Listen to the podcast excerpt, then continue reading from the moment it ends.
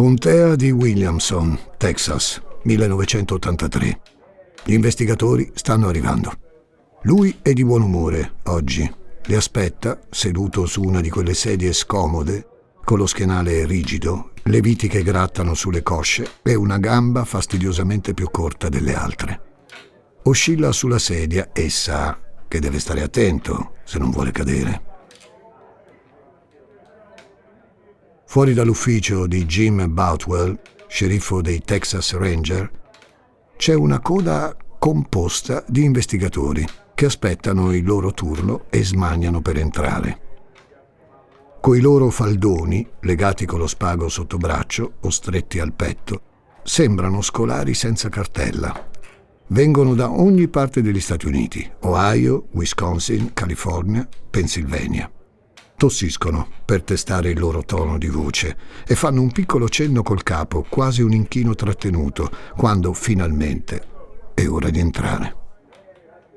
Si rivolgono a lui perché le indagini sui casi che hanno tra le mani sono tutte a un punto morto e finora non hanno cavato un ragno dal buco. Nel 1983 negli Stati Uniti sono migliaia gli omicidi irrisolti. Qualcuno dovrà pure fare qualcosa. Entrano i primi detective. Gli sorridono, grati del suo tempo e della sua disponibilità. Gli hanno portato un regalo, degli acquarelli, perché sanno che ama dipingere. Aprono il primo faldone e glielo mettono davanti agli occhi. Ci sono documenti, fotografie, informazioni riservate. Lui guarda con l'occhio buono la prima foto. Una ragazza. Sembra studiarla con cura, concentrarsi sui particolari, mentre non smette di portare la sigaretta alla bocca, consumarla in qualche tiro e accendersi subito la successiva. Non può negarlo. Questa situazione gli piace.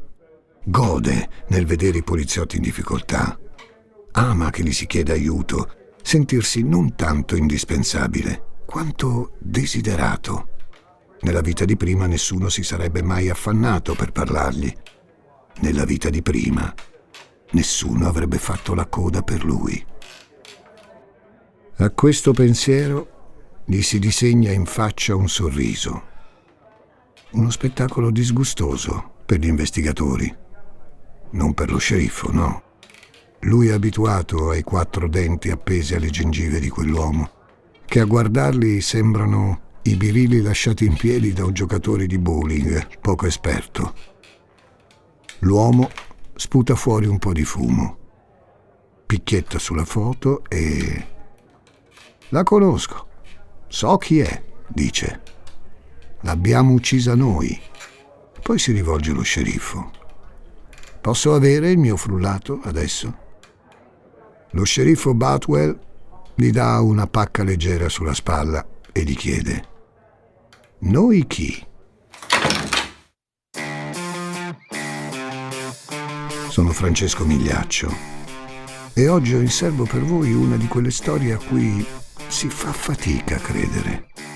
Una storia di quelle i cui protagonisti, se li mettete così come sono davvero, in un qualche film o in un romanzo, ci farebbero scuotere la testa perché li troveremmo inverosimili, grotteschi, esagerati.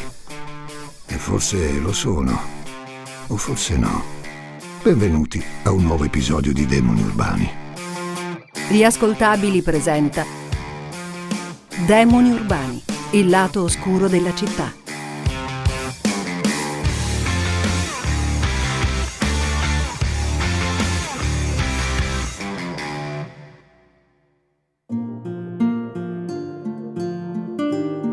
Ah, le madri, creature meravigliose sempre pronte a farsi in quattro per i propri figli. Ricordo una frase che vorrei condividere con voi, miei cari, per la tenerezza che mi ha suscitato. Un bambino chiede alla maestra, perché nelle fiabe la mamma dei protagonisti non c'è mai? Ci avete mai fatto caso? Bambi, Cenerentola, Biancaneve. Le mamme sono quasi sempre non pervenute, molto spesso morte oppure lontane. La risposta della maestra? Se ci fossero le mamme, risolverebbero in 448 i problemi dei loro bambini e non ci sarebbe nulla da raccontare. Lasciatevelo dire, Harry Lee Lucas avrebbe avuto qualcosa da obiettare. Nell'agosto del 1936 a Blacksburg, Virginia, le urla sudate di Viola Dixon, maritata in Lucas, 48 anni, rompono il silenzio inquieto di una periferia rurale costellata di case distanti l'una dall'altra anche parecchie miglia, che portano ancora sui muri i segni della Grande Depressione. Con le urla, Viola butta fuori anche un bambino. Un altro. Opal, Elmer, Noraeva, Freda Viola, Harry Leonard, Almeida Omia, Warden, Andrew Preston. Ah, questo almeno è maschio. Chiamiamolo Henry Lee. Viola, diciamolo subito, non vincerà il premio Madre dell'anno. È una donna violenta, cattiva, austera, campa distillando liquori illegalmente, prostituendosi con la peggio feccia della zona, maltratta tutti i suoi figli, non sa cosa significhi dare affetto. L'ultimo figlio è, da che mondo è mondo, quello meno desiderato, e su Harry Lee la donna sfoga tutta la frustrazione di una vita miserabile, fatta di dolore e privazioni. Insulti, minacce, botte, umiliazioni. Spesso Viola costringe Harry e i suoi fratelli a guardarla mentre va a letto con gli uomini. Una volta in preda a uno dei suoi raptus, colpisce il figlioletto alla testa talmente forte da lasciarlo privo di sensi per giorni. Questo però non è ancora il peggio. Sì, perché un giorno, a casa Lucas, compare Bernie Dowdy. Bernie Dowdy è il nuovo amante di Viola, uno zotico ritardato che pensa bene sia arrivato il momento di iniziare il piccolo Harry, dieci anni, ai piaceri della carne. Amici miei, se siete particolarmente sensibili, mandate avanti di qualche minuto la puntata. Non ci offendiamo. Per chi resta... Bernie porta Harry in gita sulle Brasci Mountain, a sud-ovest di Blacksburg, verso il North Carolina. Insieme a loro un vitellino. Salgono fino alla cima del monte come Abramo fece con Isacco. Recap biblico. Dio chiede ad Abramo di sacrificare suo figlio come prova della sua assoluta fede e lui, straziato ma devoto, porta il coltello alla gola di Isacco, pronto a sgozzarlo, quando l'angelo del Signore gli blocca la mano. Beh, amici che siete rimasti, qui angeli non ce ne sono.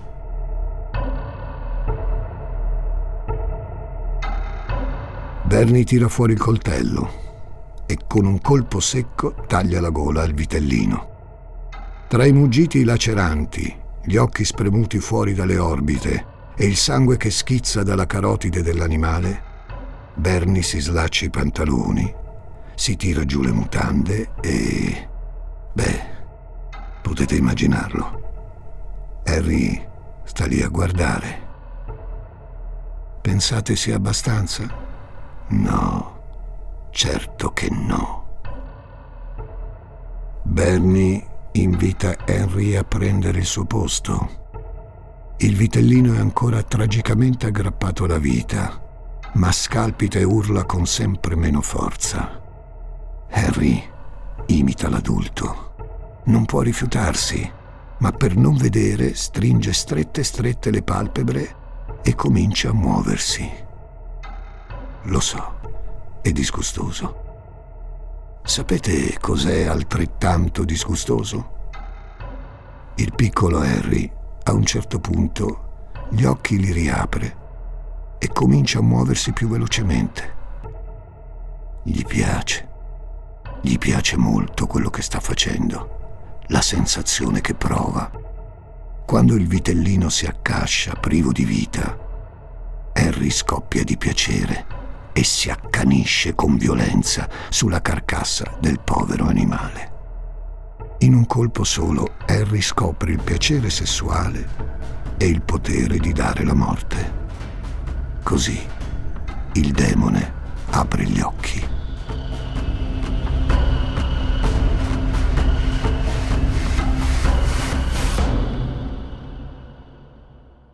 Nel 1952, a 16 anni, Henry Lucas fa ciò che tutti i suoi fratelli hanno fatto prima di lui, scappare da quella casa e da quella madre. Si sposta nei dintorni di Richmond, in Virginia. Compie i primi furti. Viene beccato. Quali sono i vostri luoghi del cuore? Quei posti che custodiscono i vostri ricordi più cari, le vostre esperienze più formative, Beh, amici miei, in questi anni Lucas fa una prima timida conoscenza con un mondo a parte, un mondo che lo accoglierà per un tempo molto lungo. E più a lungo stai, più questo posto ti conosce. È il carcere. Riformatori, prigioni federali, istituti, caserme. I check-in e i check-out di Lucas lo renderebbero degno almeno di una tessera fedeltà. E tra una detenzione e l'altra, Lucas, ormai ventenne, raggiunge in autostop sua sorella Opal, a Tecumseh, in Michigan. Ora, miei cari, ci sono cose che non conoscono epoche, né culture, né latitudini, imperativi biologici che nascono con l'uomo e ricorrono uguali a loro stessi, sempre. Da qualche anno Viola è sola e un carnefice, ricordatelo, ha sempre bisogno della sua vittima. Per stare bene, Viola deve riavere suo figlio a casa, ne è sicura. Per lui e solo per lui, la donna, che ormai ha 70 anni, compie un viaggio faticosissimo e lo raggiunge in Michigan. È l'11 gennaio 1960. Una bella rimpatriata madre-figlio dopo otto anni di separazione merita di essere festeggiata a dovere, no? I due si incontrano in un bar e si stappano due birre. Poi altre due, poi due ancora. La sbronza sale e con la sbronza i toni si scaldano. Viola vuole convincerlo a tornare da lei, ma Harry non ne ha la minima intenzione. Parte il primo schiaffo, poi il secondo. Viola alza le mani. Harry risponde. Il barista e i clienti del locale guardano storto quella scena patetica. Qualcuno si lamenta. È il caso di parlarne fuori. A casa la sbornia non cala, così come la violenza degli insulti che i due si urlano addosso. Viola non sa risparmiarsi, né può. Il suo odio è troppo forte. Sei un fallito, una sciagura, una rovina. Non meriti di esistere, sei stupido. Ah, sarebbe stato meglio se quel giorno non ti fossi mai alzato da terra. Se la botta in testa fosse stata solo un po' più forte.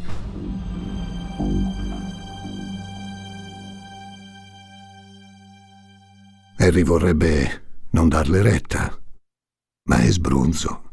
E quando è sbronzo, ogni sensazione è amplificata. Gli insulti echeggiano nella sua testa e più aumentano, più sente la collera salire. Sta per colpirlo ancora. Si rende conto che quelle mani non possono più fargli male e allora ride. Potrebbe schiacciarla, se solo volesse. Le tira uno schiaffo, forte, sul collo, che la fa cadere. Mentre la donna cerca di alzarsi, Henry fruga nelle tasche tira fuori un coltello e comincia a colpirla, senza sosta. La colpisce alla gola.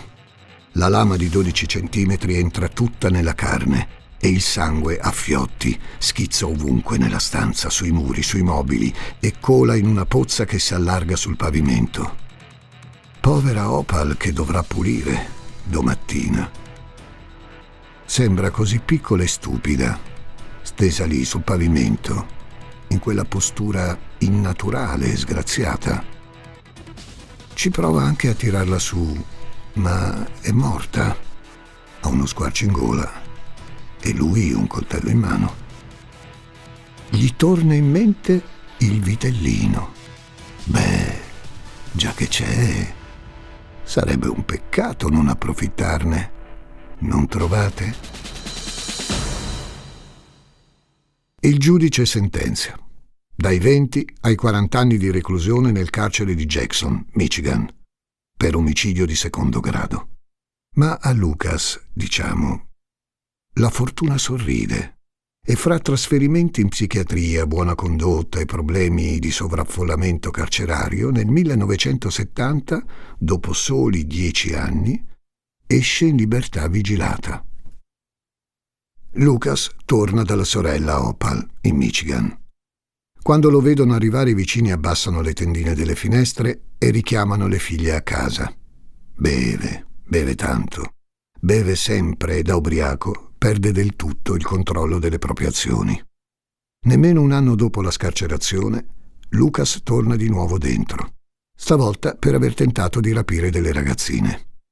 Stesso copione giudiziario, un reato grave che si traduce in meno di cinque anni di reclusione e la libertà nel 1975.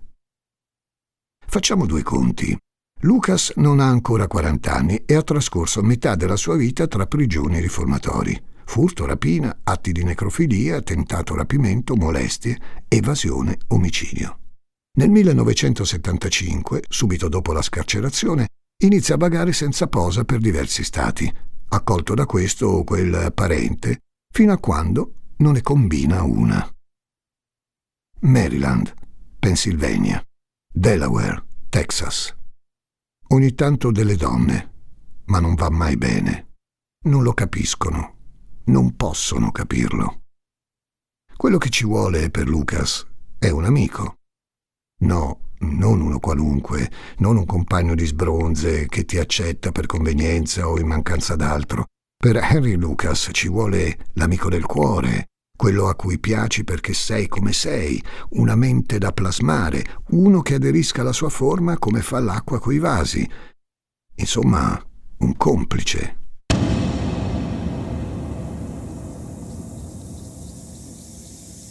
Avete mai sentito parlare di affinità? In chimica alcune sostanze tendono a creare legami con determinate sostanze piuttosto che con altre. Se c'erano legami precedenti, questi vengono infranti in favore della nascita del nuovo.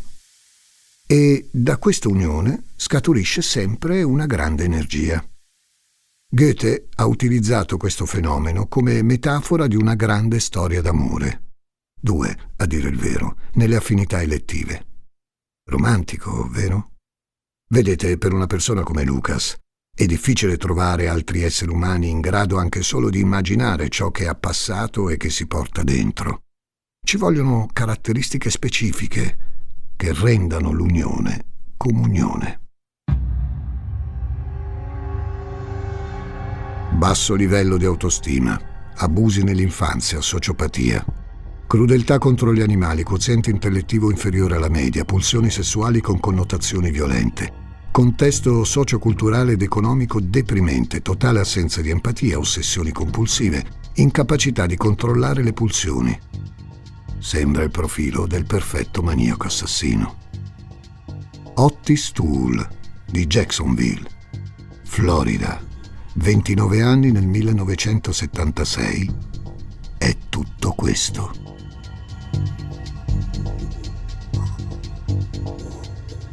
I due si incontrano per caso al tavolo di una mensa dei poveri, proprio a Jacksonville. Otis Toole è incuriosito da quest'uomo sporco, sdentato, dallo sguardo strano e sbilenco. Ne è attratto, prova una subitanea simpatia. Non saprebbe spiegarlo, ma è così felice di quell'incontro. Condividono il pane e il companatico. Otis pende dalle labbra di Lucas. Si fa tardi e Lucas non ha un posto dove stare. Toole coglie la palla al balzo c'è spazio a casa di Otis, perché sua moglie se n'è appena andata e ha lasciato un posto ancora caldo nel suo letto. Con lui vivono sua sorella, il di lei marito, la madre e i due nipotini, Frank e Becky. Jacksonville è una grande città e Otis vuole mostrarla al nuovo amico. Passeggiano per le vie del centro. Arrivano a East Forsyth e girano per Main Street. Da qui proseguiamo in macchina, dice Otis, e si avvicina a una berlina rossa luccicante. Tira fuori dalla tasca una piccola spatola con cui forza la serratura.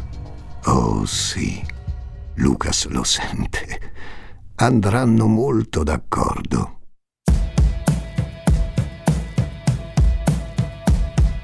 Si sa, l'inizio di ogni relazione è il periodo più dolce di tutti. I due iniziano un viaggio on the road in giro per gli Stati Uniti, campando di furti e rapine a mano armata. Quello che importa è divertirsi insieme, procacciarsi quel poco che basta per raggiungere una nuova tappa al loro viaggio, spostarsi di stato in stato e non smettere mai di giocare. E perché no? Conoscersi meglio. Ultimo di cinque figli, Otis è cresciuto con la nonna satanista e la madre timorata di un dio che non smetteva mai di pregare. La scuola non la capisce molto bene. I compagni di classe lo prendono in giro, le maestre lo umiliano. È sempre indietro Otis rispetto ai suoi compagni. In una cosa però è spaventosamente precoce. Il sesso. Se a cinque anni viene molestato da un amico di suo padre, a sette è il giocattolo preferito di sua sorella. Drusilla, anni dieci. È così contenta di avere un fratellino. Lo può vestire come le pare, lo può truccare. E Otis è così dolce, si fa fare proprio di tutto. Otis risponde sempre quando Drusilla lo chiama Becky. Innocenti giochi d'infanzia? Non direi proprio. Drusilla è una bambina grande che ha già visto tante cose ed è pronta a insegnarle al suo fratellino come ogni brava sorella maggiore.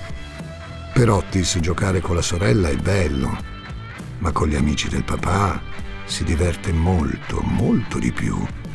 Crescendo non abbandona i trucchi e le parrucche e campa per anni a zonzo per le intestatali della Florida, ad adescare clienti con cui giocare un po' e far loro molto, molto male quando non si comportano bene con lui o semplicemente quando li gira. Oltre al sesso, c'è un'altra cosa che a Otis da sempre piace da impazzire. Vedere le cose bruciare.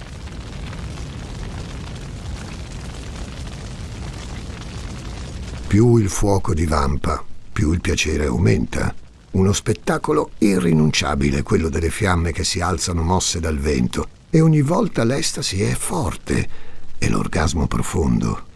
Comincia da piccola a dare fuoco agli oggetti che trova nei suoi pomeriggi a zonzo per la città, libri, giornali, riviste, latte, bidoni, stoffe, ma il fuoco si estingue troppo presto e il piacere è troppo breve. Bisogna alzare la posta in gioco. Nessuno impara a correre prima di aver imparato a camminare. E anche Otis, perdonatemi il gioco di parole, non brucia le tappe. Dopo le cose è il turno degli animali. Conigli, cani, lepri, gatti randagi, piccioni, capre. Ogni volta che cattura la povera bestia, che ne spezza le zampe, che ne cosparge il pelo o le piume di benzina, torna a provare quell'antico piacere delle prime sedie di legno bruciate. Ma anche questo è un piacere effimero. Avvampa, sì, ma alla fine non resta che cenere. Non può bastare.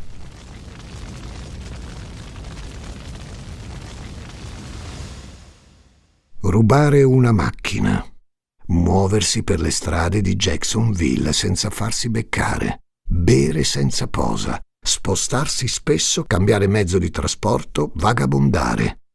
Lucas e Otis ci impiegano poco a capire che in un certo senso si completano. Durante una rapina in Georgia, Lucas spara, senza apparente motivo, alla commessa del negozio, dopodiché si abbassa i pantaloni e ne profana il cadavere. Tool è divertito, applaude quasi e per festeggiare appicca un incendio. Poi ritornano in macchina. I finestrini abbassati, i piedi sul cruscotto, il vento in faccia. Guidano senza meta, il mondo è nelle loro mani e ogni tanto qualche autostoppista.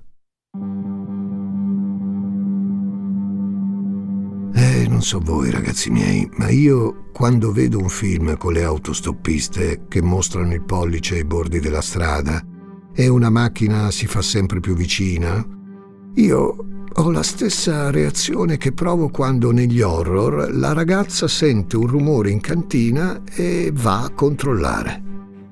Vorrei urlare Scappa! Vattene! Ma cosa sali in macchina con quello lì? Eh, ma sono gli anni 70 e siamo in America. E tutti, letteralmente tutti, fanno autostop o caricano autostoppisti. Così sono nate amicizie, storie d'amore, avventure eccitanti nell'America delle possibilità. Ci hanno fatto letteratura gli americani con l'autostop. L'America che aveva dimenticato da appena qualche decennio gli anni difficili quelli in cui era bastato grattare un poco per scrostare la patina di terra promessa che da inizio Novecento ne faceva un modello per tutto l'Occidente, e rivelarne la fragilità, l'ingiustizia e l'autoritarismo. Quella del 1976 sanguina ancora per il Vietnam. Soffre la tensione della guerra fredda, sì, ma è un'America nuova, giovane, creativa, che sente ancora fresco lo spirito degli hippie, del pacifismo, del movimento per i diritti civili, di Woodstock, di tutte quelle esperienze di vita libera e comune che hanno abituato i giovani a credere nell'amore, a fidarsi nel prossimo e viaggiare in autostop. Perché mai non dovrebbero accettare il passaggio di due uomini, brutti, eh, certo, ma così gentili a essersi fermati?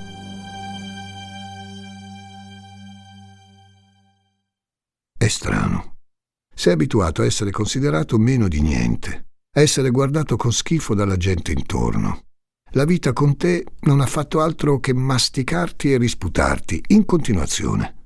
E ora c'è un altro essere umano che, in un certo senso, dipende da te e da cui a poco a poco cominci a dipendere. Qualcuno che non giudica, comprende e rispetta quella che per te non è altro che la tua natura. Quanto è importante, ragazzi, l'approvazione degli altri. Quando non sono in giro a fare baldoria, Lucas e Tool trascorrono il loro tempo a casa di Otis. E a casa, tra gli altri, c'è la piccola Becky. Becky è una ragazzina timida, ma molto dolce, che vuole bene a tutti. Le piace molto andare a scuola e fare i compiti. Certo, anche lei non è brava come i suoi compagni, ma quando colora un albero non esce dai bordi. Quando risolve i calcoli dell'eserciziario è contenta e la maestra le dà un bel voto. Ora che c'è Lucas, poi, è bello, perché le dà sempre una mano coi compiti, solo che non le permette più di andare a scuola. E questo la rende triste. Becky, però, non è il tipo che si perde l'animo. A 13 anni inventa i suoi compiti, li esegue. Dopodiché si dà un bel voto. Bravissima, si scrive. Ottimo lavoro. E allora, tutta contenta, abbraccia forte il suo quaderno. Da quando c'è Becky, Lucas e Otis trascorrono meno tempo da soli e spesso Lucas dorme con lei. Fa discorsi strani, Lucas, si mette a cercare qualche lavoro stabile e lo trova. Lavora per un'azienda che sistema tetti, poi aggiusta le auto dei suoi vicini o rivende rottami. Forse non gli è mai riuscito prima, perché doveva trovare la donna giusta. Forse la donna giusta è proprio Becky. Fino a quando la madre di Becky muore. Gli assistenti sociali vogliono portare la ragazzina in un centro per minorati ma Lucas non può permetterlo. Una notte dice a Becky che insieme allo zio Otis andranno a fare una gita. È il 1981. Davanti a loro la strada, la sensazione panica che deriva dall'essere immersi in spazi grandi, il viaggio affannoso su e giù per gli Stati Uniti, senza una meta reale. Sono due novelli Sal Paradise e Dean Moriarty, Stessa voglia di prendersi tutto, on the road. Le regole le conoscono, mai troppo tempo nello stesso posto. Si dorme in macchina, si ruba ciò che serve, si va avanti. Lucas è pieno di buone intenzioni. Vi ricordate prima quando vi parlavo di affinità tra gli elementi? Ecco, succede a volte che sostanze precedentemente affini si spezzino quando irrompe una nuova sostanza che abbia affinità maggiore con l'una o l'altra parte. E Becky rompe, suo malgrado, un legame vecchio, creandone uno nuovo. Otis decide di andarsene. Poco male, pensa Lucas. Invece di Sal e Dean saranno come Bonnie e Clyde, una coppia di innamorati. E se c'è l'amore, non serve nient'altro, no? 1982. Il viaggio d'amore non va esattamente come Lucas si aspettava. Becky si stanca facilmente, si lamenta ora per la fame, ora per il freddo, supplica una pausa. A Ringgold, in Texas, c'è una vecchia signora, Kate Rich, che avrebbe bisogno di un brav'uomo volenteroso che l'aiuti in certe faccende in casa. E Lucas è proprio la persona giusta. È contenta Kate di avere compagnia e accoglie la propria coppia a braccia aperte. Presto però comincia ad accorgersi che c'è qualcosa di strano in quell'uomo. Lucas non fa niente tutto il giorno, se non andare in giro per il paese e ubriacarsi davanti alla tv. Non fa nessuno dei lavori che Kate gli aveva chiesto e spesso è aggressivo con la sua ragazza. Kate non ci sta per quanto dispiaciuta per la povera Becky, non vuole più avere quell'uomo in giro per casa e li caccia poco dopo. Non è stata una mossa furba. Kate.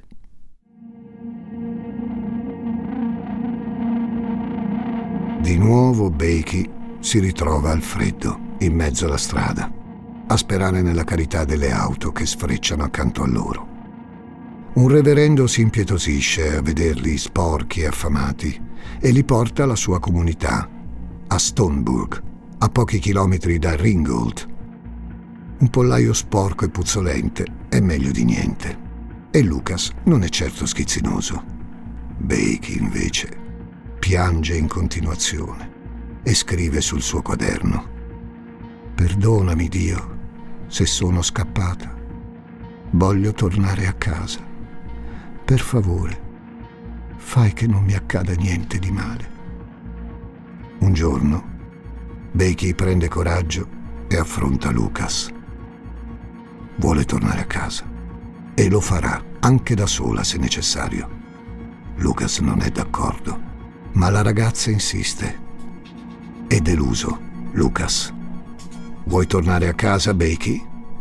Ci andrai. Harry è ubriaco Becky l'ha capito che non ha intenzione di riportarla a casa.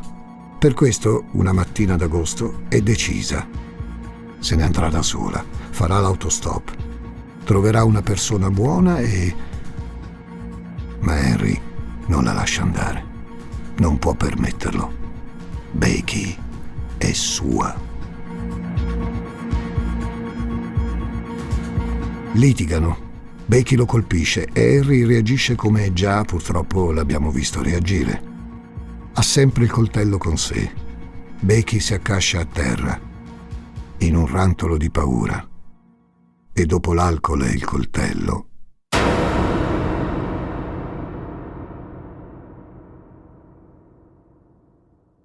Quando ha finito con Becky, a Lucas resta un altro conto da regolare.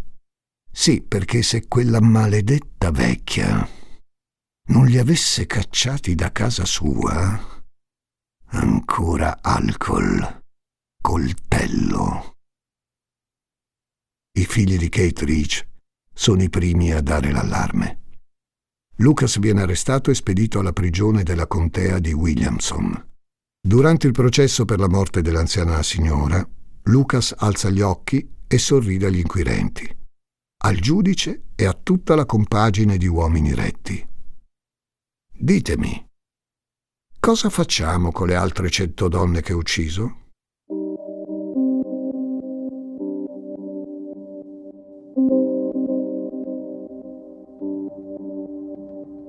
Contea di Williamson, Texas, 1983.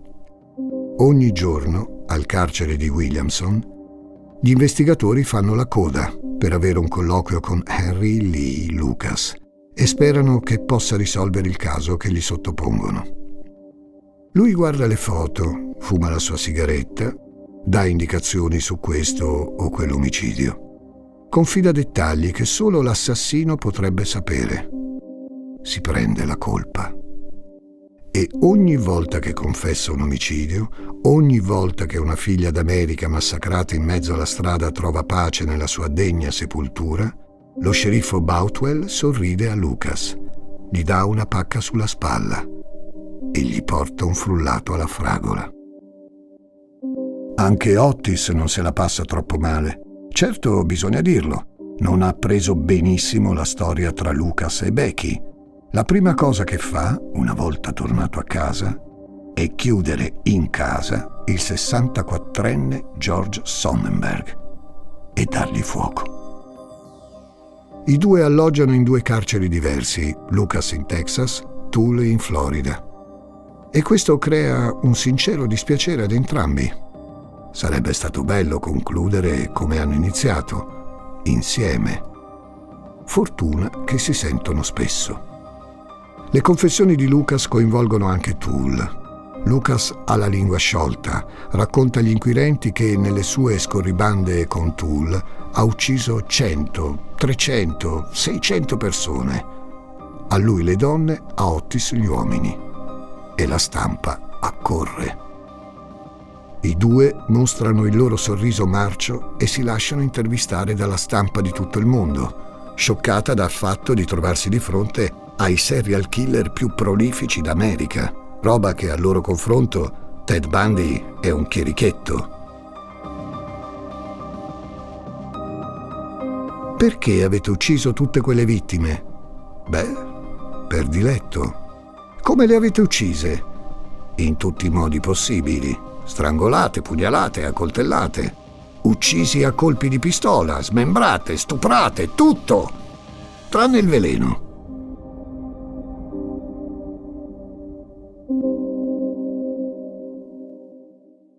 Su entrambi pende la pena di morte. Ma a chi importa dopo tutto? Anche i giudici sono sempre più curiosi di sapere le loro verità e rimandano le loro condanne ancora e ancora. Perché c'è sempre una coppia, da qualche parte su una delle interstatali, che Lucas e Tull hanno massacrato. Devono solo sforzarsi un po' e ricordare.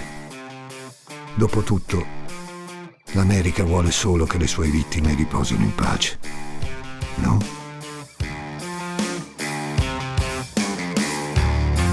Demoni Urbani è una serie originale degli ascoltabili a cura di Gianluca Chinnici e Giuseppe Paternò Rattusa, condotta da Francesco Migliaccio. Questa puntata è stata scritta da Martina Marasco, editing e sound design di Francesco Campeotto e Alessandro Livrini Prodotto da Giacomo Zito e Ilaria Villani in esclusiva per Spotify.